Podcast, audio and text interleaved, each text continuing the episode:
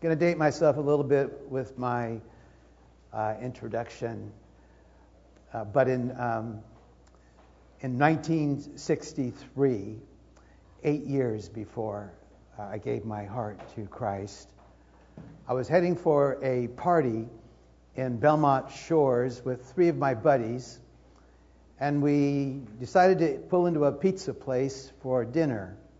And as we were finishing dinner, my buddy Craig leans over and whispers, Let's walk out on the tab. and the other two guys went, Yeah, let's walk out on the tab.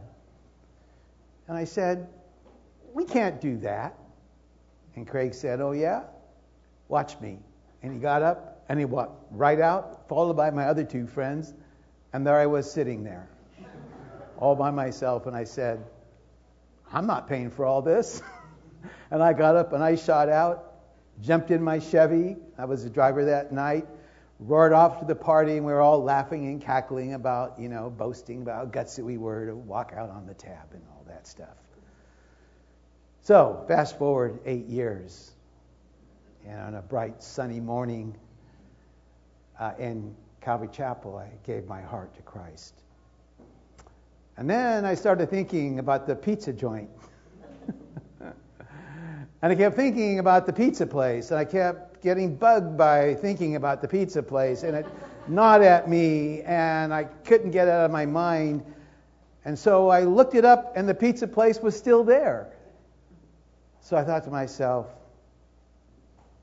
I'm going to sit down and write a letter. I sat down, I wrote a letter, and I said, Eight years ago, me and my buddies walked out of your place, didn't pay for our tab. And I want you to know that I've given my life to Christ, and I want to make that wrong right. I want to make restitution. So I s- slipped a bunch of money in there, enough to, to pay for pizza for four people in 1971. and mailed it off. And uh, I can't remember exactly, but I think I got a note back.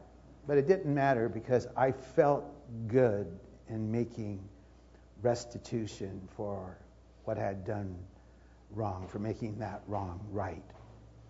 So, our passage this morning is probably the most well known passage in the New Testament, or at least as far as the four Gospels go.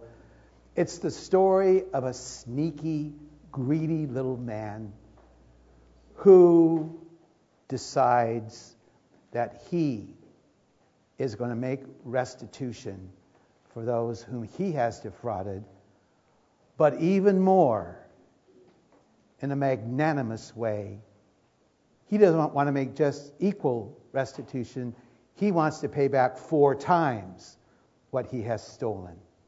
It's the story of Jesus and the tax collector Zacchaeus.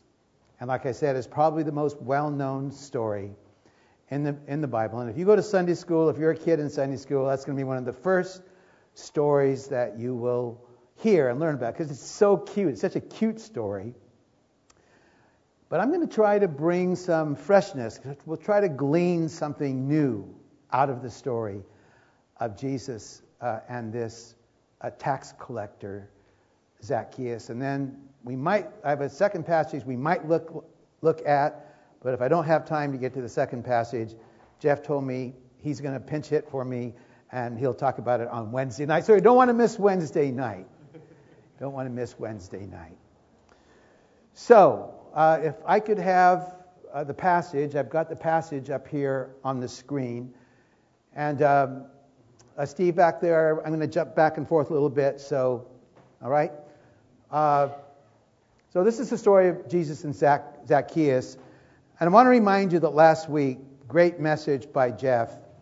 He talked about Jesus. I just want to put put this in your mind now. The last thing that we studied, which took place uh, either earlier this day that we're looking at now or the day before, Jesus heals a blind man. This blind man has been sitting on the outskirts of the city for months and months and years and years, begging for enough coins just to survive. Years he sat there. Everybody in Jericho knew him. And Jesus comes along, and this blind man hears that this Jesus who has worked miracles is coming down the road right by him. And he's like sitting down on the road like this, and he cries out, Jesus, Jesus, son of David, have mercy on me. And the crowd tells him to shut up, you're bothering him. And he cries out even louder, Jesus, son of David, have mercy on me. And Jesus said, Bring him to me. And he said, What can I do for you? He says, I want to see, Lord. He said, Have your sight. Your faith has made you whole. That has just happened. That has just taken place. So, first verse, and I'm going to, what I'm going to do instead of reading the passage and then teaching it, I'm going to teach the passage verse by verse as we go to help give you some fresh insight and a fresh look at it. So Jesus entered Jericho and began passing through the town. All right, so where is he passing to? Where is Jesus going right now? Where is he headed? Steve, put the next slide up. Next, uh, next one. Yes, here's, here's the passage just before the healing of the blind man. Jesus tells his disciples where they're going. Jesus says, in calling the twelve, he said, We are going up to Jerusalem. So he's passing through Jericho and he's just told them, We're going up to Jerusalem. Jericho is 19 miles away from Jerusalem. It is a one day walk. It's important for you to understand that. So he's getting very close. But what's he getting very close to? He's getting very close to yielding up his life on the cross for you and me. He's getting very close to the crucifixion. And he says, We're going up to Jerusalem, and everything written about the Son of Man by the prophets, 300 written prophecies in the Old Testament, written hundreds, even thousands of years before he was ever born, prophesying he would come and he would die for the sins of the world. Everything written by the prophets will be accomplished for he will be delivered over to the Gentiles. Gentiles means non Jew, and in this case, it would be the Romans who occupied Israel at that time. He will be delivered over to the Gentiles and will be mocked, spit upon, and shamefully treated. And after beating him, they will kill him. But on the third day, he will rise. But the disciples did not understand a word, as this saying was hidden from them because they were clueless, really. Those poor guys, they were clueless. This is the third time Jesus has told them, I'm going to Jerusalem to die. They can't fathom it. They can't believe it. They think Jesus has come to this world to release a kingdom, overpower the Romans, and rule and reign on the earth right then. And of course, that's not what he came for. He came to offer himself up as a sacrifice to die for all of these sins, all the things we've done wrong in our entire life. He came to do that first. Then, when he comes again, he will rule and reign. We'll talk about that maybe in a little bit. So, back to the passage, uh, Steve, thank you. He's entering Jericho and he's passing through the town. And so, like I said, this is just this is just a one day's journey Jericho uh, to Jerusalem. Now, the astonishing thing to me is Jesus knows he's just days from the cross, but he is, he is holding it together somehow. Can you imagine knowing that in maybe nine or ten days you are going to die? And you're going to die a terrible death. Not only the physical death, of going onto a cross and expiring on a cross. But Corinthians tells us he became actually sin. He who knew no sin became sin. He literally became sin that you and I, when we believe in him, might become the very righteousness of God. What a powerful exchange. When you give your heart to Christ, he takes all the darkness, all the stuff out of your life, all the sin out of your life, and he gives you his righteousness. But we could never understand what it means that he became sin. And this is facing him in a few days. Here we are in Luke chapter 19. We've only got five more chapters to go. Luke chapter 24 ends the Gospel of Luke. What a fabulous journey we've been on. I think the best teach I've been in this church almost 20 years now. I think this has been the best teaching that we've heard, the messages that have come forth from the various speakers. Now, what I think I'd like to do at this point is give you kind of a timeline. I said to you there's just a few days to the cross and kind of prepare you for the last several chapters that we have. So, Steve, I have a timeline uh, that, I, that I put together that will help you understand where we are chronologically. So, here is a tentative timeline for the rest of, not only for the rest of Luke, but as a timeline for the rest of Jesus' life. All right? So here, uh, and this isn't like a slam dunk here, you guys. This is like very, very close to the exact days that I'm giving you, but there could be a day off of what he did here or there because I glean this from all four Gospels. Okay? But most of this we see right in the Gospel of Luke. So I think that this passage we're studying today is Thursday before the Passion Week. He's in Jericho on Thursday. He's passing through Jericho, and on Friday, he is going to walk to Jerusalem. As I told you a minute ago, it's a one day journey by foot to Jerusalem. And he's going to Jerusalem, uh, heading there, but he's going to stay on Saturday at the home of his very best friends in Bethany. Bethany was just a mile outside the city gates of Jerusalem, and it was up on a small mountain. And Jesus will stay on the Sabbath at the home of Mary and Martha. And on Sunday, which we'll be looking at next week in the Gospel of Luke, chapter 19, he begins his triumphal entry when he comes down through the Mount of Olives, through the Kidron Valley, into the gates of Jerusalem as the Messiah. They're all calling him the Messiah, laying out palm branches before him, what we know as Palm Sunday.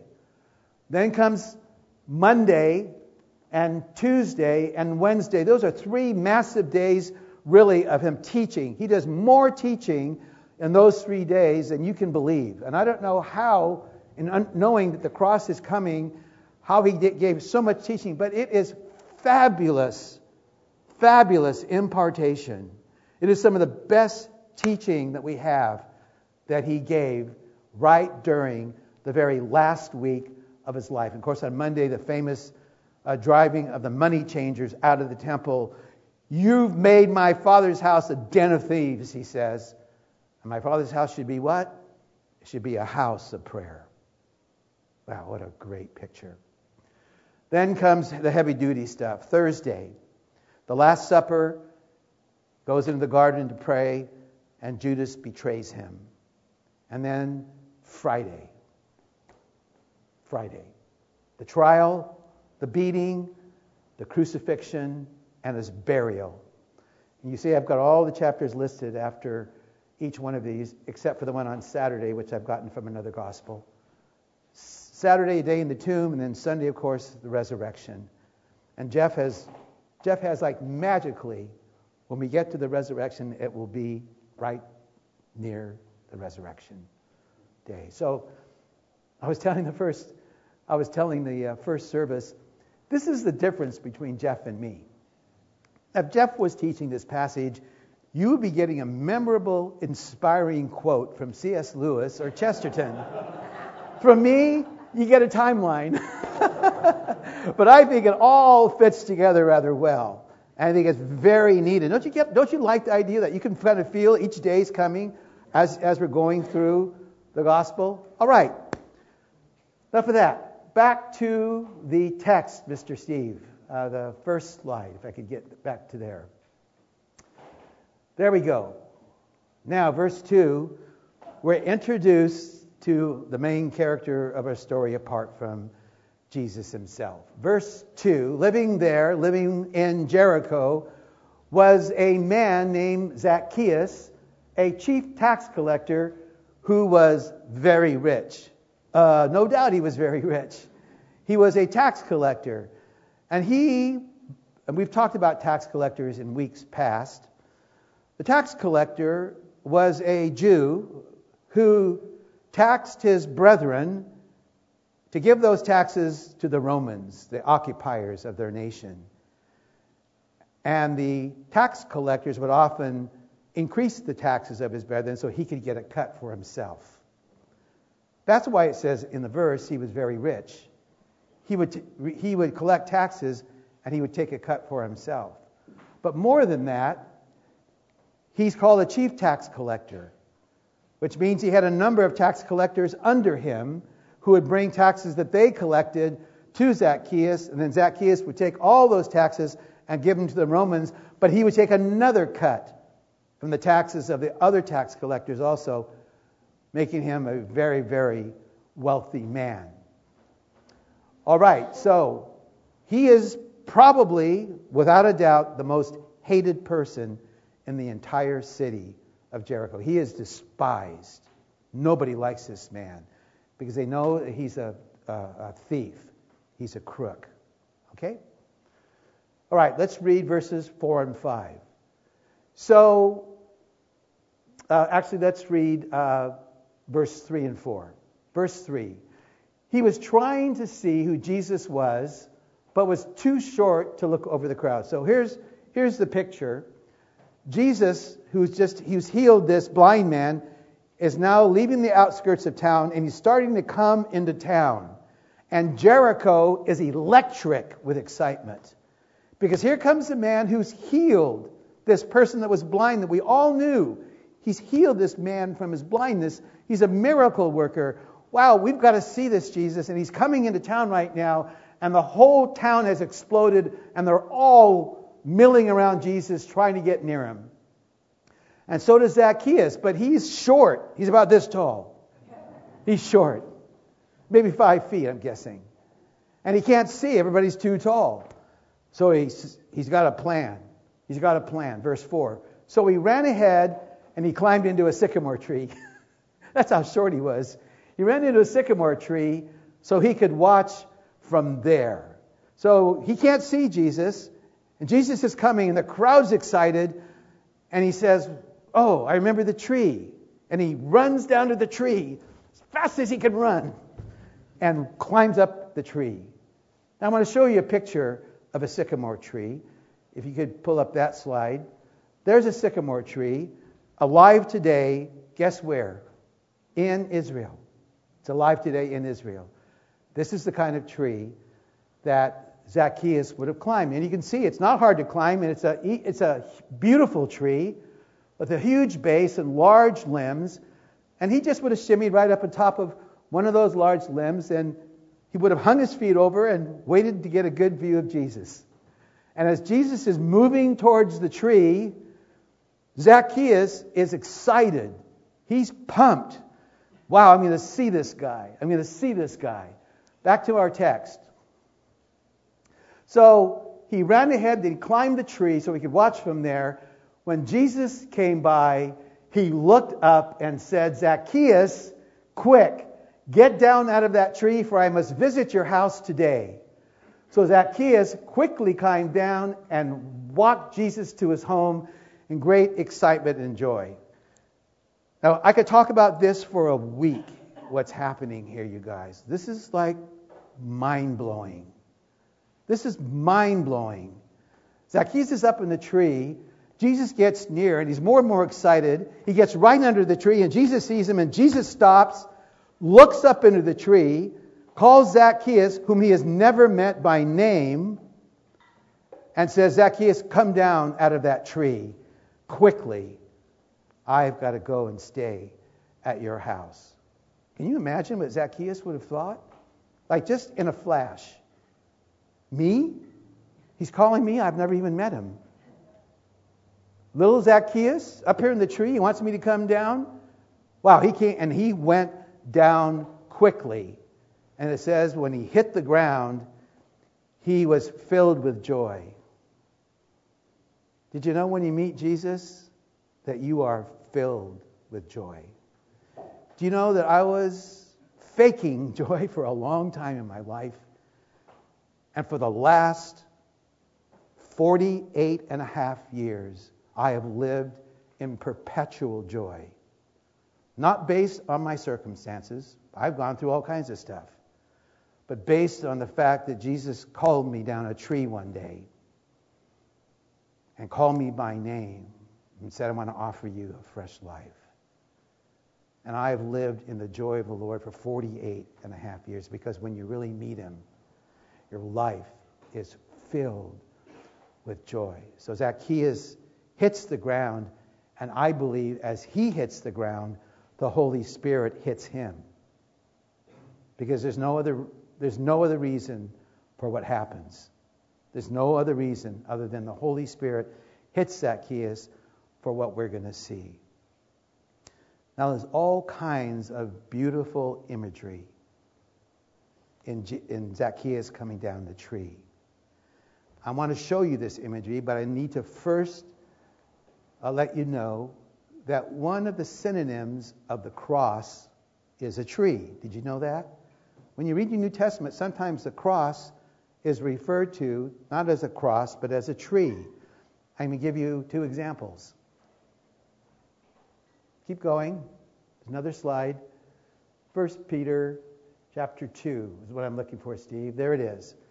So here's two passages in which the cross is called a tree.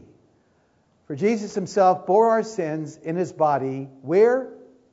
On a tree, on the tree. Really a cross, but it's on the tree. That we might die to sin and live to righteousness, for by his wounds you were healed. In Acts 10 39 and 40, Peter's giving a message to Cornelius, the centurion, and his friends and family.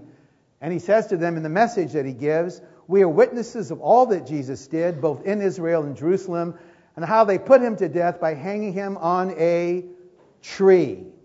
They hung him on a tree, but God raised him on the third day, and he appeared to us. So the imagery of Zacchaeus coming down the tree is exquisitely beautiful. Zacchaeus is coming down a tree, and Jesus is about to go up a tree. Zacchaeus is coming down a tree to receive the gift of salvation. Jesus is about to go up a tree to provide that salvation. Zacchaeus is coming down a tree to receive the beginning of a new life. Jesus is about to go up a tree and his life as a human being is going to end. Zacchaeus is coming down a tree and he's going to be filled with joy. Zacchaeus is about to go up a tree and he will be filled with anguish. My God, my God, why have you forsaken me? Zacchaeus comes down from his tree, and his life will be changed forever.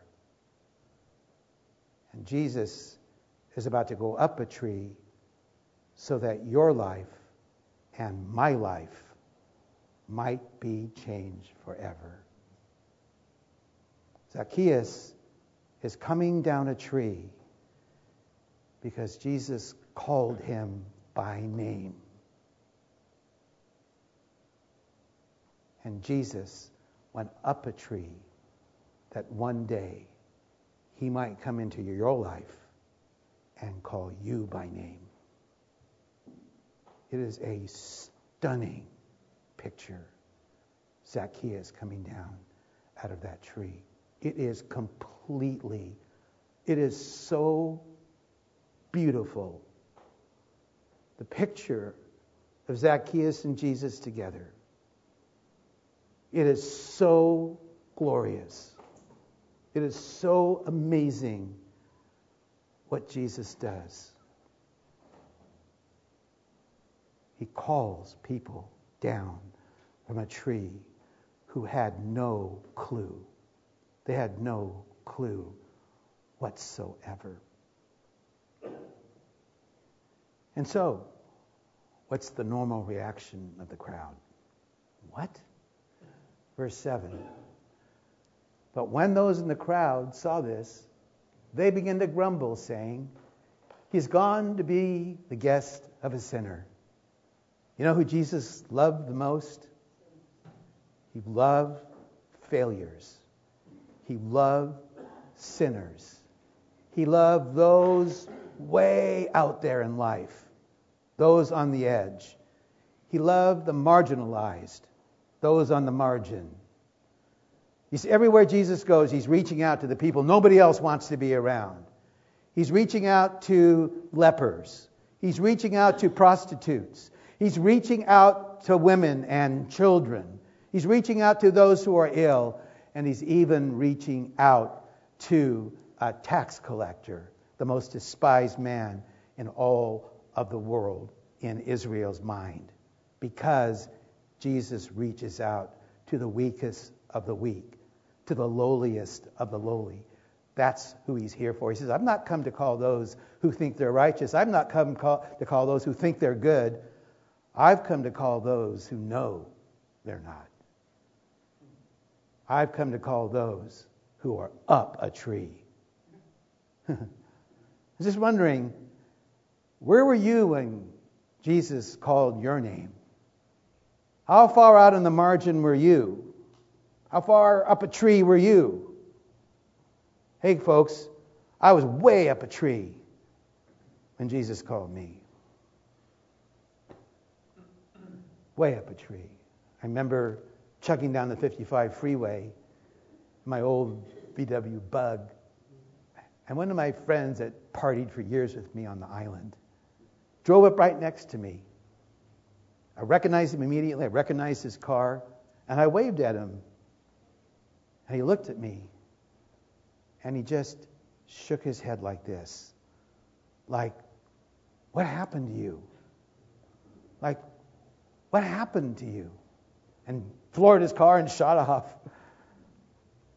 I tell you what happened to me.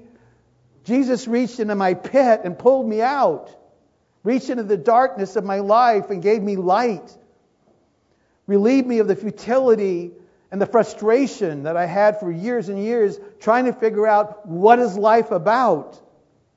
I'll tell you what he did for me. He gave me a brand new, changed life and then called me to himself to live for him. That's what happened to me, and that's what's happened to you. I don't know where you, how far out in the margin you might have been, but I know you, some of your stories, you can't get away from me about, on that one. Some of you were messed up. All right? Anybody want to raise their hand of those who are, mess, who are messed up? I'm going to raise my hand. Okay. Most of the hands in this place went up. Yeah, we all know we're messed up. We all know we're messed up. And Jesus came for the messed up ones. He came for the Zacchaeuses. He came for that blind man on the road. He for, uh, he came for that woman that was bleeding so badly. If I could just touch the hem of his garment, then I'll be well. And he did. She did, and she was made well. So let, let, us look what happens here in verse, uh, in verse uh, 8. Zacchaeus gets down from the tree. Everybody's grumbling. And Zacchaeus stopped and said to the Lord, Now we don't know how far he's walked. Maybe he's walked 10 feet. Maybe he's walked 50 feet. Maybe he's walked 100 feet. I don't know how far Zacchaeus walked, but he didn't get too far away from that tree when he says to the Lord, I will give half of my wealth to the poor, and if I've defrauded anyone of anything, I will give back four times as much. Is that amazing? Like, he hadn't prayed the sinner's prayer yet. Nobody gave him a spiritual track, four laws track. Jesus hasn't said, Do you believe that I'm the Messiah?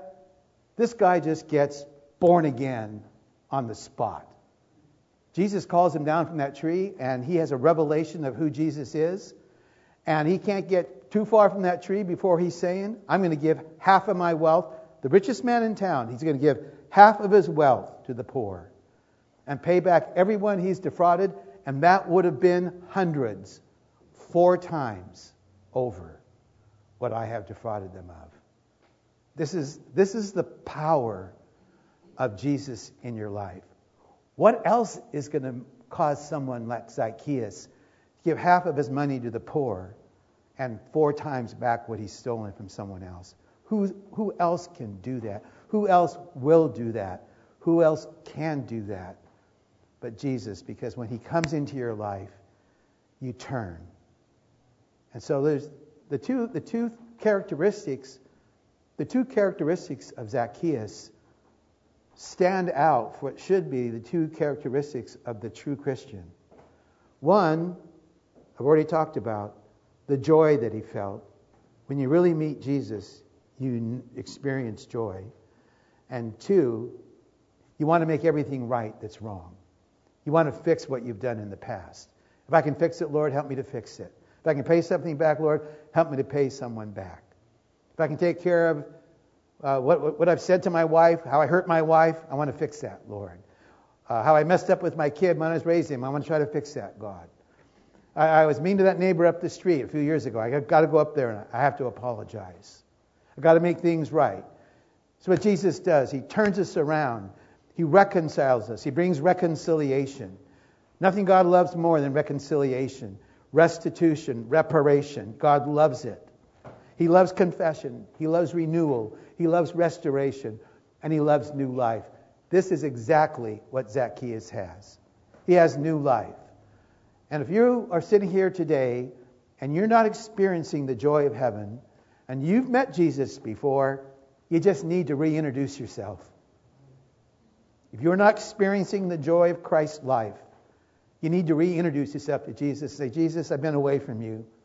I don't quite know how I, how I slipped away, but I want to reintroduce myself. I want to walk with you in the joy that you have for me. Jesus says, I've come to give you life, and I've come to give you life more abundantly. This is the normal Christian life experiencing an abundance of God's presence, of God's love. Mo sang the song, He's a good father.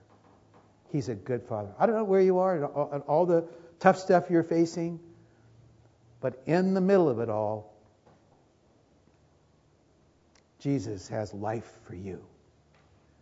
And we can get caught up with our circumstances and we can get caught up with politics and we can get caught up with our iPhone and we can get caught up with our computer and all this stuff. We get caught up with all the stuff that drains the energy out of us. Just keep your eyes on God because when this life is over, and this life's going to be over for all of us one day and a lot quicker than you think, we're all going to stand before God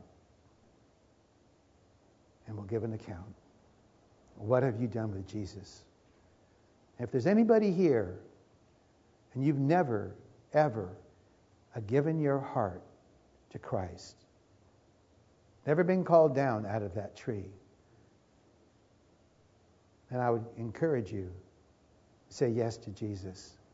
Chris sang the song during the offering Jesus, surrender all to you. Say to God, God, I surrender my life to you. You can just say that. God, I surrender my life to you. I believe in that verse that you went to the cross, died for me. And I want that new life. If anyone asks him, he will give it. If you're here this morning, you've never said yes to Jesus. You don't have to go out and work real hard, do something for, God. For by grace you are saved through faith, and that not of yourself. It is a gift of God, not of works, lest anyone might boast. Finally, in the text, Jesus says, verse 9, Today, salvation has come to this house. Salvation means, the, the Hebrew word, the Greek word means deliverance. Today, deliverance has come. Deliverance. For this man's life, because he had shown himself to be a son of Abraham. Well, who was Abraham? He was the father of what? Faith. He showed himself to be a son of faith.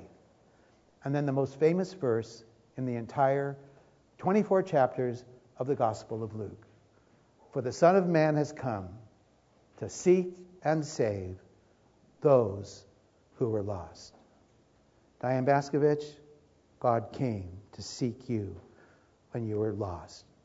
Rainy, God came to seek you when you were lost. Bill, God came, and I know when He got you when you were lost.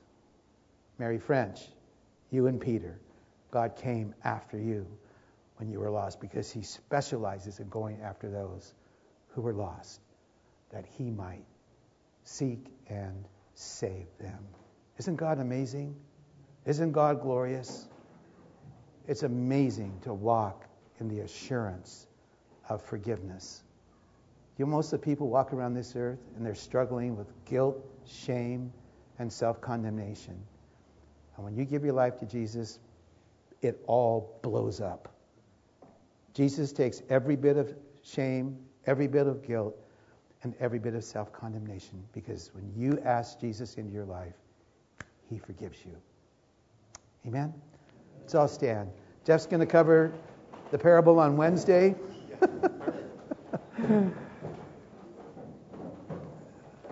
I'm just, I want to thank God for this passage of Scripture, Luke 19, the first 10 verses. I want to thank God that we can be reminded, as clear as a bell, we can be reminded of who Jesus is and why he came and what he's done for us. And if you're not feeling joy this morning, you just need to invite him back into your life. And you say, Lord, I don't know where what happened. I've not been experiencing it, but I'm inviting you to draw near to me, and I will draw near to you.